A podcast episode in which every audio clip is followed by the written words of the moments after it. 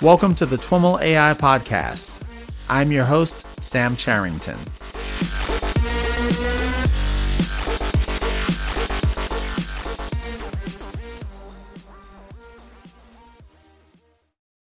All right, everyone. I am here with Sarah Brown. Sarah is an assistant professor of computer science at the University of Rhode Island. Sarah, welcome to the TWIML AI podcast.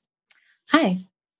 Great to have you on the show and looking forward to digging into our conversation about some of your work on kind of the systematic level approach to fairness in machine learning. Before we dig into that, I'd love to have you share a bit about your background and how you came to work in that field. Yeah, so I am in my first semester as a professor, so I'm just getting started with my own lab, but our first year. And I did a PhD at Northeastern in machine learning. Okay. In grad school, I actually, or my degrees are actually electrical engineering. So I did signal processing and then statistical signal processing is the same thing as machine learning. So I became a computer scientist after I graduated somehow. Um, but in grad school, I actually worked with neuroscientists. I collaborated with affective neuroscientists who study emotion and how our brains create emotion. But that involved dealing with a lot of uncertainty because we really don't know what our brains do. And so I got used to building machine learning systems and machine, machine learning models that could help us understand data that was collected with a lot of unknowns about what happened, how it got there. We don't know mm-hmm. exactly what our brains are doing to do that. And so trying to make sense of this data and developing machine learning models that help us make sense of it in my PhD. And that was kind of while the fair machine learning stuff started happening in the community. And we started seeing those first few papers. And I realized that a lot of that work was actually something one one it's important to me sort of values wise but I thought also this idea that we don't really know exactly what's going on or why. Mm-hmm. similar problems to the type of kind of there's high uncertainty there's sort of high impact right? If we draw the wrong conclusions in a scientific study that's problematic for the things they make down the line. Um, if we draw the wrong conclusions about how we're um, or we have machine learning algorithms that draw the wrong conclusions about people those cause biases. And so these kind of um, the transition there was was that I believe that there's sort of similar techniques, and that a lot of the techniques I learned for dealing with uncertainty in the neuroscience data would apply here. I really made the switch over while I was a postdoc at UC Berkeley. I was participated in the AFOG group there, the Algorithmic Fairness and Opacity group, Okay. And got to have those great discussions and this sort of weekly meetings about how we could think about this. And that group was really exciting because it was not only computer scientists talking about this, not only machine learning people, but it was also legal scholars and social scientists. So we had people from three very different backgrounds mm-hmm. kind of all sitting together and figuring out how to think about this. And that really shaped my thinking that we want to, you know, the theory is cool. I love reading it. But I think that what's going to make the big difference in making systems more fair is to take a step back and look at how the different pieces interact and what can we do from there. And so that's how I landed at sort of my current research agenda where I'm looking at how do we make machine learning more fair, not strictly sticking with like the one machine learning, the learning algorithm that we have um, and trying to make that output something that makes fair decisions. But if we take a step back and we think about how the data comes into the system, how people interact with the systems at different points in the pipeline and how you know, people have a lot of expertise about these things that aren't computer scientists and that aren't that's not well measured in our data.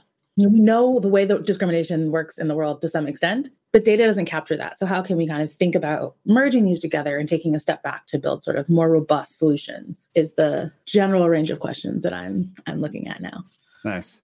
And when you think about that range of questions, is there a particular example that you use to articulate not just why this kind of systematic approach is, or system level approach is, is required, but you know how the bias is introduced at, at different steps? I mean, we could all come up with examples of bias in machine learning, but you've articulated kind of a uh, you know complex systems approach to thinking about it and i'm curious if you have specific examples yeah so i think one of the things that is you know we it's harmful to say that the bias gets there just because the data is biased and then the learning algorithm has nothing to do with it mm-hmm. but there is bias in the data and if someone who understands the data looked carefully at the data or someone understands the domain that the data came from so we had someone who's a social worker looking at the criminal justice system data before we learned trained algorithms on it. They could tell you what ways that data doesn't match the world, or maybe it reinforces stereotypes. And so, one of the projects I have, we've built a tool called Wiggum, and it's designed to look for a specific type of bias pattern in data inspired by Simpson's paradox, hence the name Wiggum. But we built this tool with the idea that you could have a non someone who's not a programmer, who's not a machine learning person, examining data and looking at what patterns were captured in the data and helping kind of mark which ones are likely to cause problems down the line. And then we can do things, we know things, you know, not only the fair machine learning interventions, but also in some cases capturing more data, whether that's more samples or more features per sample. Getting more data can help prevent kind of some of the, the problems down the line or reshaping the problem, choosing a different variable as your target to train a model can change how the bias gets into the system down the line. And so giving tools that help people examine the data with a focus on what types of patterns actually cause bias down the line can kind of help serve like a like a translation layer, right? Because the social scientists could just say those words out of the programmer, but they may not actually. It's all English, but it's not the same language. um, and so having thinking about how tools can serve help serve that sort of translation layer where like the tool is picking up the patterns that the machine learning person knows what to do with and the the social scientist or the social worker or whoever is labeling this pattern in the data not just this sample but like this pattern in the data might cause problems down the line we should think about this so, so you referenced simpson's paradox and that that obviously led to Wiggum. What is Simpson's paradox and what is Wiggum?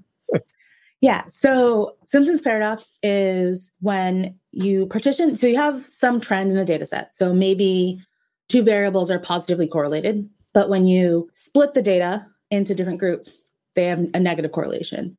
Or one of the canonical examples is UC Berkeley's admission data in like the 70s, I think.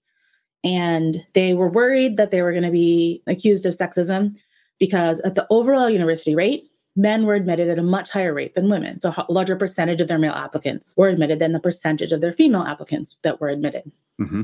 One of their statistics professors looked at the data and broke it down by department, which is the level at which the decisions are made. So that makes sense to do.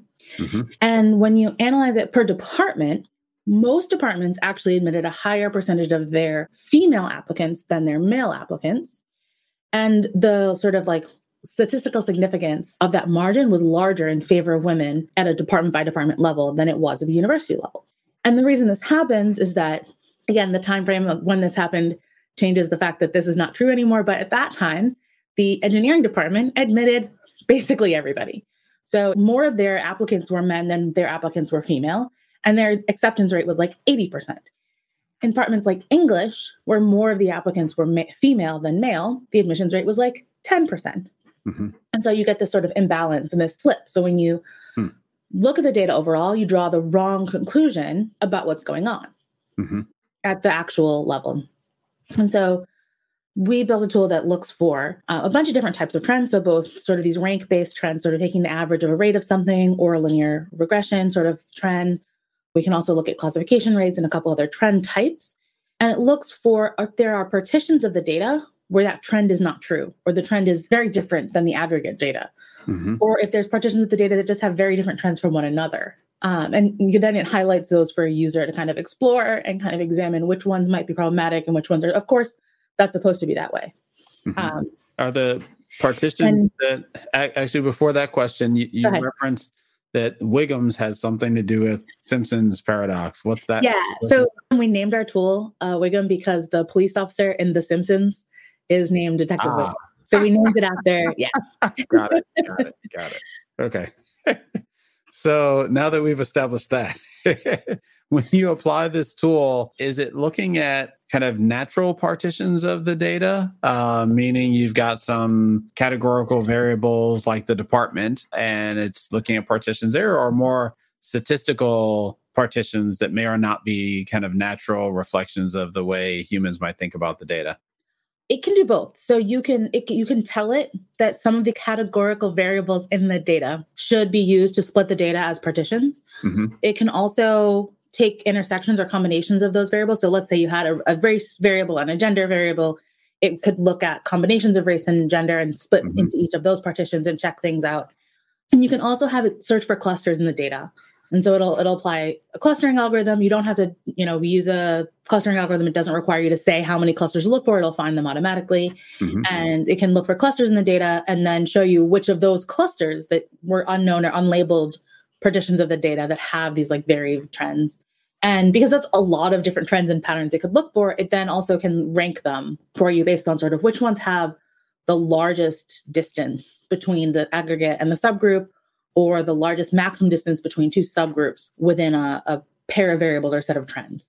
Mm-hmm. And so, rewind for us the connection between the, this particular tool and this broader theme of thinking about fairness from a systems perspective. Yeah. So, I mean, the idea here is this is one particular way that kind of biases or or potential biases can be kind of discovered in data where one partition of the data behaves very differently than another partition of the data or the aggregate trend of the data. Mm-hmm. you know the aggregate trend is what a classifier is on average going to pick up. Yeah. And so if there's one subgroup that's doing something very different then you need to know that before you train your model. And this tool allows for because it provides both that there's like a kind of graphical interface and it has a programming api interface to it too but because it is a sort of visual interface, it can help someone who doesn't know how to program the data for them, like, you know, implement machine learning, someone else that has the correct expertise to identify which of those patterns is something that's a bias we need to worry about. And maybe, oh, we could collect more data for this or whatever. So you can kind of use it back to that idea of an interface that helps someone with the right domain expertise help support the development of a system rather than leaving programmers to make that decision on their own or, or, machine learning engineers to make that decision on their own when you know we aspire to know enough about our, our data but we don't always ha- aren't always best equipped to make those decisions. So this tool yeah. kind of helps bring more people in and give them an interface that they can label and annotate what's going on. Okay. Yeah one of the interesting questions that i think exists and kind of surrounds this space is the proper role of tools. You know so many companies i think maybe every large you know tech company has published a machine learning fairness toolkit of some sort or another. And you know i i wonder you know so we, we're kind of flushed with tools but are we flushed with the knowledge to use these tools and how do we create that knowledge? I'm i'm curious how that you know how you think about that broader problem of making systems more fair relative to this tools question? Yeah, that's actually something I've been thinking about a lot and kind of trying to better shape ideas on is that I think that tools are going to be a necessary part of this because we, I mean, everything we do is through tools mm-hmm. at some level. Yeah. Um, and I really believe that if we design the tools carefully, they can serve that function of um, that translation layer. Like I was thinking, they can kind of be this interface between people that have different types of expertise and we can you know share information back and forth mm-hmm. but on the other hand if people are like oh there's this ibm toolness fair kit that just like oh we can just take their fair classifiers and then we don't have to do anything else uh-huh.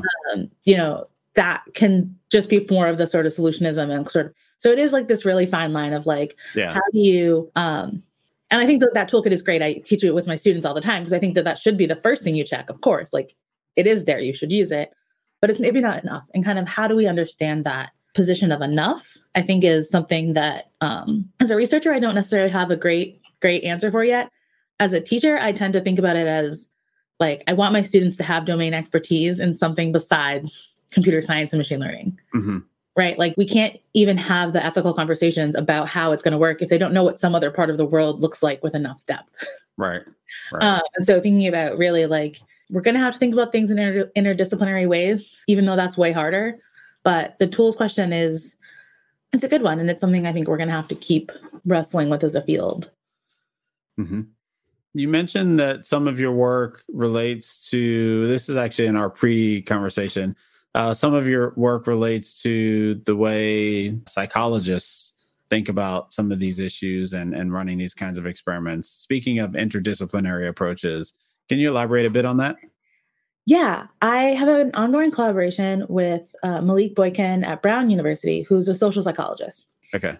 His research area is trying to understand how people and human biases work and how humans express and attain and develop their racist and sexist personality, uh, you know, positions and all these other things. And so what we're working on together is how do people understand fairness definitions, but more really like what are people's preferences among fairness definitions and when do they prefer one over another?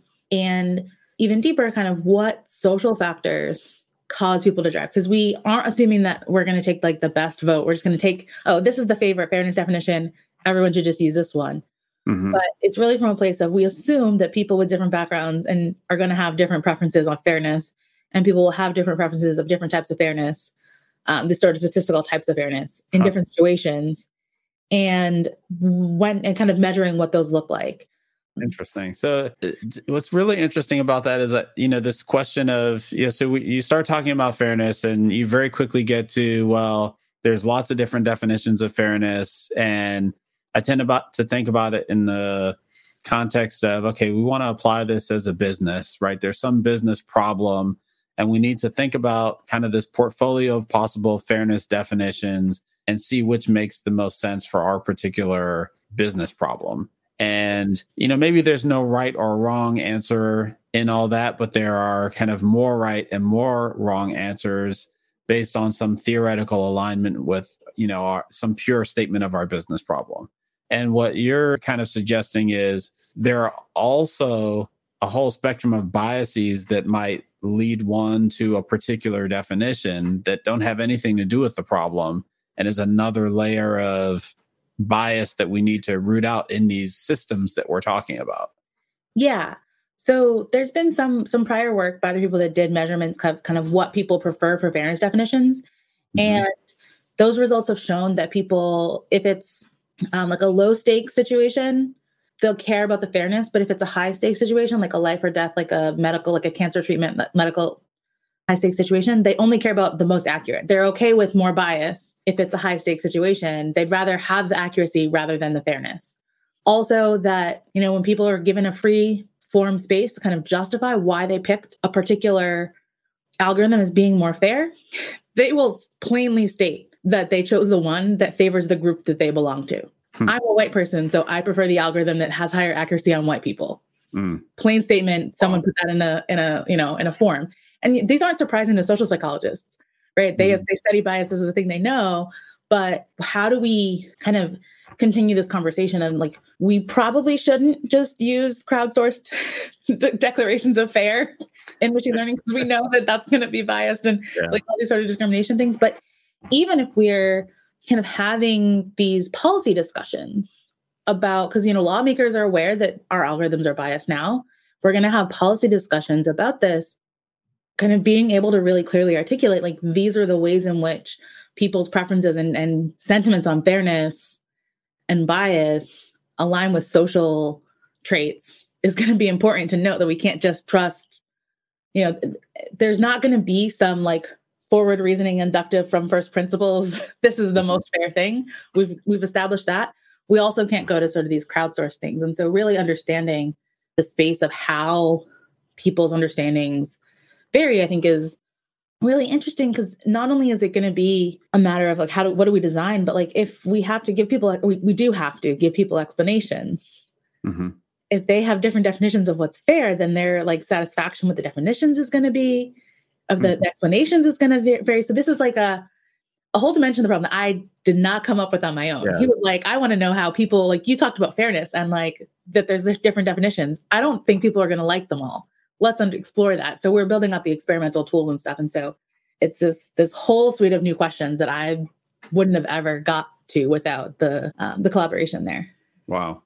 Yeah, it's interesting when you first refer to kind of crowdsourcing your fairness definitions. My immediate reaction was, well, who would do that? But then you think, well, kind of like that's politics and like social engagement on a large scale. Like uh, we do that all the time. we do. Yeah, and there's, I mean, there's other work that does kind of builds a thing to about have people tell you what they prefer for fairness, as if we can then and and how to learn a like group definition of fairness from a bunch of different individual people's definitions, as if that would allow us to learn sort of a hybrid definition of some sort. That's rather than the, me sitting in my office writing my own definition. Mm-hmm. We ask a bunch of different people and pull those all together. Can we use that? And so I think understanding how different people's identities and things influence the way they would respond to things like that is really important to probably prevent that type of that system from being dominant and used commonly, but mm-hmm. also just to shape the discussions and kind of understand Um, and from his perspective as a social psychologist, you know, he studies this bias in people anyways. So mm-hmm. this this algorithmic formalization of it like gives him a really rich area to just sort of study bias um, mm-hmm. in a very like salient present, like the present moment in time kind of environment to study it in. Do you envision a particular problem domain to apply this kind of analysis to? Yeah. So our first set of questions, we're going to use sort of the COMPAS scenario. It'll be about a hypothetical location. It won't be about Broward County, but we'll think about that sort of. The city is going to endorse, you know, the city's thinking about having a recidivism risk tool. What would you think about the fairnesses? But we can also reframe that question in terms of what different people consider for if it's if the the algorithm is going to make admissions decisions or if it's going to give out loans or we can think so we'll be able to compare not only how different people or we're thinking about different questions you know how not only how different people react to it but how they their decisions change across domains. Mm-hmm. and there's some evidence that it that it is that it does vary somewhat but not strongly. And so we're looking forward to really digging into some more of those questions mm-hmm. and it, it, in that first example of the COMPAS style recidivism do you have preliminary results or insights into how this question of a fairness definition plays out across different groups? Not yet. We've been building up a kind of more custom way of asking the questions. So okay. the the thing we're trying to get at too is not only um, do people prefer like one specific sort of binary choice between one definition or the other, is like how can they explore the space in between definitions? And so that's what my students at the you know machine learning students have been working on is how do we learn in this sort of like interpolate between one definition of fairness and another definition of fairness and present those options to people so they can kind of endorse their own custom definition of fair mm-hmm. and kind of see what people prefer in that space. Mm-hmm. And maybe this goes back to the you know some kind of paradox of tooling or something like that. But these tools will have these you know a, a, suite of definitions you know towards which you can apply some analysis and determine fairness.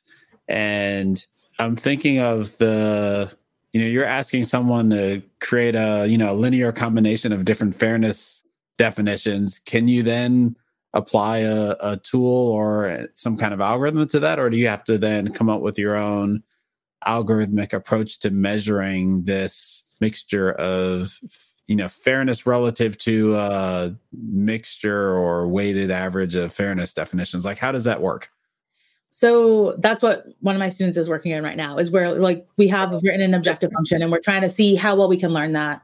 And we know that you know, sort of provably, we can't have all the definitions at once or even two definitions. We can't have them both at the same time. Yeah. But kind of what are the different ways we can move between move our decision boundary between the decision boundary we get for one definition of fairness to the other definition of fairness? Like what are the interim states? And so yeah, that's what we're working on right now is trying to get those those models finished and learn and kind of develop so we can put them into mm-hmm. a psychology experiment. And kind of the prerequisite work to getting up to those experiments is we also we need to be able to know that people understand what we're asking them to do. And so uh-huh. we need to think about a lot of terminology, like making sure that we're posing all the terms in the exact same matches because you could accidentally measure just that people don't like negativity because mm-hmm. people people are hard to measure. And so right. it goes back to why some of the other things get unfair in the first place.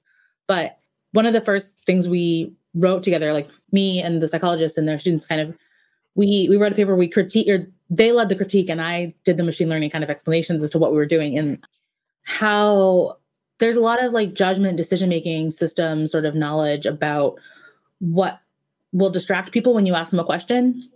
Mm-hmm. And like they'll always choose the more concrete thing or they'll always choose the more positive frame thing rather than mm-hmm. necessarily their actual preference. And so just working through all the different ways we have to set up our tool to measure the questions that we want to actually answer is where we're at right now. Wow. Um, which is it's been a fun learning experience kind of norming and like having our students kind of work right at this intersection has been, yeah. has been good. Interesting. Yeah. Well, I don't know, I'm imagining a scenario where some combination of where you kind of get people at some middle type of fairness definition and it arises out of this combination of fairness definition, but it's really like you do, you find that it's a new thing. Like it's its own fairness definition that you know we couldn't express before. We didn't really know how to express before. And if that's something that you might anticipate happening or yeah. So this idea of trading off between two things is not new in machine learning.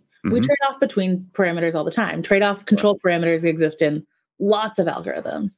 And so we're using sort of those same toolings and we're applying them to different things but this idea mm-hmm. of like a pareto optimal front where you can or you know you can have a trade-off you can position it as like a curve and you say this is the point that's the maximum across kind of balancing all of them. So i anticipate something like that may exist or it could be something kind of really different. And i think this idea of well what we're finding is that this idea of trying to trying to trade off between and kind of interpolate between them is also asking them the, us the question of like when we have if we you know, in situations where a fair classifier is not as accurate as the most accurate possible classifier given our training data and now, there could be biases in the data, and we're measuring with respect to noisy labels or something. We don't know. Mm-hmm. Uh, but in that situation where it looks like that, um, there hasn't been as much analysis of either of also of like which are the samples, like which people get a different decision, at the accurate one versus the fair one, kind of what where are they like outliers in some way. And so we're also kind of looking at some of those questions and trying to understand a little better um, what that means and can we project those changes back into the real world. Like the feature space is more of a real world than the prediction space. Like the label is a label, but the features we know about a person tell more about what's going on. And so we're we're looking at that as well and trying to understand kind of how that helps us mitigate what's going on or maybe that inspires us to think about new ways of formulating the problem. You know, I think mm-hmm. one of the really interesting results not from my group but from from others is this idea of label bias, where if you assume that some percentage of the labels are incorrect, then the fair classifier actually recovers the true labels rather than the like optimal not fair classifier because that's recovering mm-hmm. your noisy bias labels mm-hmm. but you can use a fair a fair classifier to recover the truth so are there more results like that are things mm-hmm. that we're we're also kind of looking for in the machine learning side of this problem while we try to figure out how to ask people about it we're yeah. getting some nice machine learning questions out of it too and just expanding on that last point you made is is part of your work like looking at a different problem and just identifying kind of piece by piece where all of the different biases can come into play and trying to decompose it from there? Yeah, I think actually that kind of approach does summarize. It's not necessarily terminology that I've used before, but I think that does really summarize kind of the approach mm-hmm. that students and I are taking in that, you know, we want to understand why. And I think that comes back to my training. I was applying machine learning, working with affective neuroscientists who want to understand how our brains create emotion. So, an accurate prediction wasn't enough. Uh, we had to know why or how. We had to have interpretable models. We had to be able to explain, sort of, uh, give the psychologist enough to kind of give the sort of mechanism to what the brain was really doing to get to these answers to make the predictions. And so, I'm probably using kind of those approaches where we want to understand why and really investigate what's going on in order to make better decisions and better algorithms. Mm-hmm. You mentioned that again prior to uh, uh, starting some of the work that you're doing in this uh, COMPAS style scenario, uh, applying optimal transport. Can you talk a little bit about that? Yeah, with a PhD student who's also Brown. I was at Brown as a postdoc before I started here too, and so I okay. still have a couple collaborators over there with some PhD students at Brown, we developed an optimal transport based bias measurement. But our idea here was there's lots of fairness definitions. We don't know which one to use, and they have all their problems. Mm-hmm. But when we think about how we sort of socially say that's fair or that's unfair, it's usually relative to something, right? And so what we wanted to do was have a nice sort of distribution based way of measuring how far away a given situation was from another one that we think is fair and sort of mm-hmm. use that as our measurement of bias. And so we chose to use the Wasserstein distance and optimal transport as a way of conceptualizing that. And what optimal transport does is it finds the sort of most cost effective or efficient way of mapping a set of points into another. So you can think about probability distributions as like a collection of little masses, and you want to move them onto a different set of masses. And we use the formulation that allows us to split the masses. So you don't have to map one person onto a specific other person, but you can map person one and can be like 40% onto this person and 60% onto that person. Mm-hmm. So this framework allows us to kind of measure, we get both a, a measurement of bias, we also get this mapping, which is sort of like who you can kind of think of it like it, it gives you answers like a question of like, who would you rather be? If you, if your reference point is sort of the predictions under this algorithm and the second distribution is the true outcomes like who would you rather have been to get your true like the true outcome you wanted? And so you know we get stories out of that from the COMPAS data that are like well a black person with no priors would have rather been a white person with two priors to get their true outcome because white people with with you know white people with priors were treated so much better by this algorithm than black people whether they had priors or not mm. and and so that gives um I think it's sort of an intuitive, nice way of like kind of measuring the amount of bias in a system. It's also nice because it's this sort of interpretable kind of we can tell stories and kind of play with things in different ways.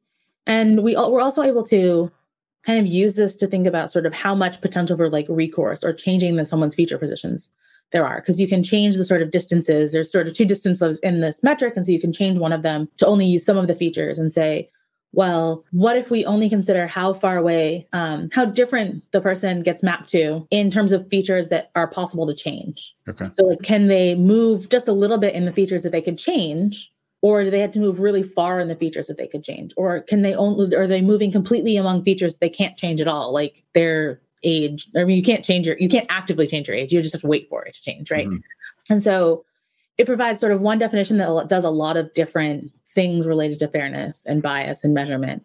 And so we we thought that was a nice formulation way of thinking about what's really going on in these in these judgments that we're making about our algorithms. Mm-hmm. What are your plans to extend that work? Do you apply it to additional cases or where do you go with it? And my assumption is that proving that the COMPAS, you know, algorithm was not fair wasn't the goal because right. No, no, no. So that was, I mean, so our goal really was to have sort of one measure that we could use to talk about a lot of different dimensions of the problem. Yeah. Largely so that we can kind of compare. Because right now we have different definitions, but they're kind of in terms different terms. And like, how do you compare one to another? So we have this first paper that's submitted and we are has a couple different case studies sort of in it. And what we're looking at now is can we more formally talk about how we can recover basically kind of all of the different fairness definitions? And what do they mean in terms of this definition? So we can kind of use that as a way of interpreting things. Meaning rewrite some set of fairness definitions in the terminology and in the framework that optimal transport offers? Yeah. And so if we can write all of those different definitions in terms of the optimal transport formulation, we can then kind of use these optimal transport maps mm-hmm. to interpret different fairness definitions as well. And because the optimal transport, like the map gives us like uh, relationship to the recourse problem, we can kind of also relate to that as well. And then we're also thinking about can we combine this idea with the measurement of people's perceptions idea as well Is like so can we um you know, if we, because this is sort of relative to relative fairness of the, the outputs relative to some sort of judgment, can we kind of use this optimal transport framework to measure the difference between two different people's judgment of what's fair? Or between if we kind of have multiple different runs of an algorithm can we kind of map between all of them and see sort of what groups are getting treated variably the other nice thing with this framework is that it kind of gives us a bridge to talk about both individual level fairness, where you're saying like it's fair if similar people are treated similarly, and group wise fairness, where you're saying like groups of people should be treated similarly. This gives us like one framework to kind of talk about both of those, and so we're going to explore that form that formally a little bit more, a little bit more mm-hmm. deeply as well. Nice. Any other kind of upcoming work on your horizon? Other areas that you're excited about exploring in this field? I think really right now is um, kind of turning through some of these, some some more of these results of the areas we kind of got little pieces started, and we kind of got these these first things. I think um, also going back to the tools question, we've got this first tool that sort of helps on the exploratory side, but we don't have any tool that sort of helps with the intervention part of it yet. Mm. And so, mm. can we think about tools that kind of help, you know, maybe have that domain expert who knows about the problem and that could tell you kind of, they can tell you kind of qualitatively. They maybe can't tell you, they can't write equations for you. They maybe can't give you actual data that fits into our algorithms as they are today, but maybe they could give you some information. Can we build from that in ways that allows us to kind of maybe give our models a prior that they can start from that's going to help them sort of avoid bias or other ways that, you know, these some of these problems are predictable by people with the right expertise, but they're not currently predictable from data. So, mm-hmm. can we bridge that gap? Is kind of a direction that I'd like to pursue and think about how do we build for that and how do we prevent the bias before it gets there instead of just measuring it at the output of the system. Mm-hmm. Awesome. Well, Sarah, thanks so much for thanks. joining us to chat about this work on looking at fairness from a, a system wide level. It's super important stuff. Thanks. Thanks for having me. Thank you. All right, everyone, that's our show for today. To learn more about today's guest or the topics mentioned in this interview, visit twimlai.com. Of course, if you like what you hear on the podcast, please subscribe, rate, and review the show on your favorite podcatcher. Thanks so much for listening, and catch you next time.